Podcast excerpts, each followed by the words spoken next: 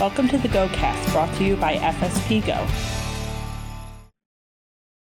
So, as fiduciaries, if you're an executor or a trustee, or if you're an attorney for one of those fiduciaries, it's critical that every form of digital media be reviewed thoroughly before disposing of them, including smartphones, tablets, laptops, desktop computers of our deceased customers or clients. Additionally, much like the good old days, we ought to be reviewing past tax returns, financial account statements, and credit card statements, looking for, among other things, transactions with any exchange services which might handle cryptocurrency. Finally, if you're a fiduciary or advising a fiduciary, you need to be wary of those beneficiaries who might just use the private key and take possession of Bitcoin without disclosing it to you, much like we've seen them do in the past with artwork, jewelry, or cash found in the the uh, the mattress or the desktop. So, what about tax aspects? Um, like any other form of property, there are tax aspects of cryptocurrency. So, from an income tax standpoint, we got some initial guidance from the IRS in 2014. IRS Notice 2014 21. And there, the IRS made clear that cryptocurrency is property for federal income tax purposes. So the character of gain or loss on a sale or exchange of cryptocurrency depends totally on whether it is a capital asset in the hands of the taxpayer. In most cases, it will be. The only cases where it won't is if a taxpayer is proven to be a so called dealer in cryptocurrency, repetitively buying and selling. Uh, in that case, the income produced by those sales will be ordinary income, but in most cases, it will be capital gain. So when cryptocurrency is held and then converted into cash, this transaction most often will be treated for income tax purposes as a capital gains transaction. Uh, should be noted that the IRS said that cryptocurrency is not treated as currency that could generate foreign currency gain or loss for income tax purposes. So it's a little different than our nickels and dimes. If a client receives virtual currency as payment for goods or services, he or she must include the fair market value of, of the virtual currency for income tax purposes.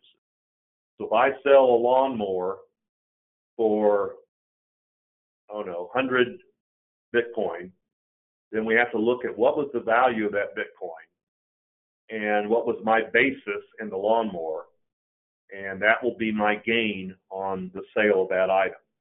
Lawnmower is probably a bad example, but any other widget, if it's sold, we have to know what the value of the virtual currency is to report that accurately for income tax purposes. If our client has virtual currency or obtains new currency through a process called mining, then that activity produces ordinary income in the year the new virtual currency was born or mined.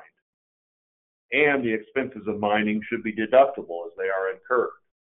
Uh, we're going to run into few clients who do that, but over the years that will also trend dramatically up. So, how do we determine fair market value?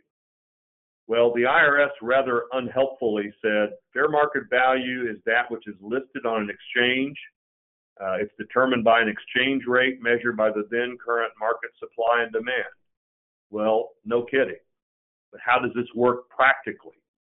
You know, with stocks and bonds, we look at the average of the high and low trading value on the day applicable date of death, date of transaction. We look at the average of the high and low. With cryptocurrency, it trends up and down by the hour, if not the minute. So we need more guidance from the IRS to give us more precision as to valuing cryptocurrency on a particular day. In their 2014 notice, the IRS makes clear that all of the normal reporting rules which apply to transactions involving regular currency also apply to cryptocurrency. So if you pay an employee with crypto, You've got to uh, follow the withholding procedures, self-employment tax, information reporting, backup withholding, etc.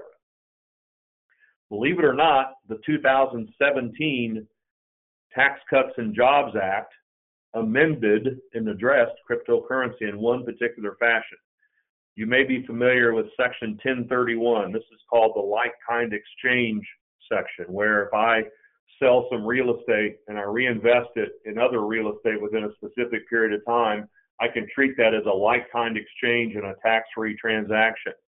Well, the, the, the Congress decided that a an exchange or a swap of cryptocurrency should not qualify for like kind exchange uh, treatment. And therefore, if you exchange Bitcoin for other Bitcoin, that is a taxable transaction. This GoCast was brought to you by FSPGO.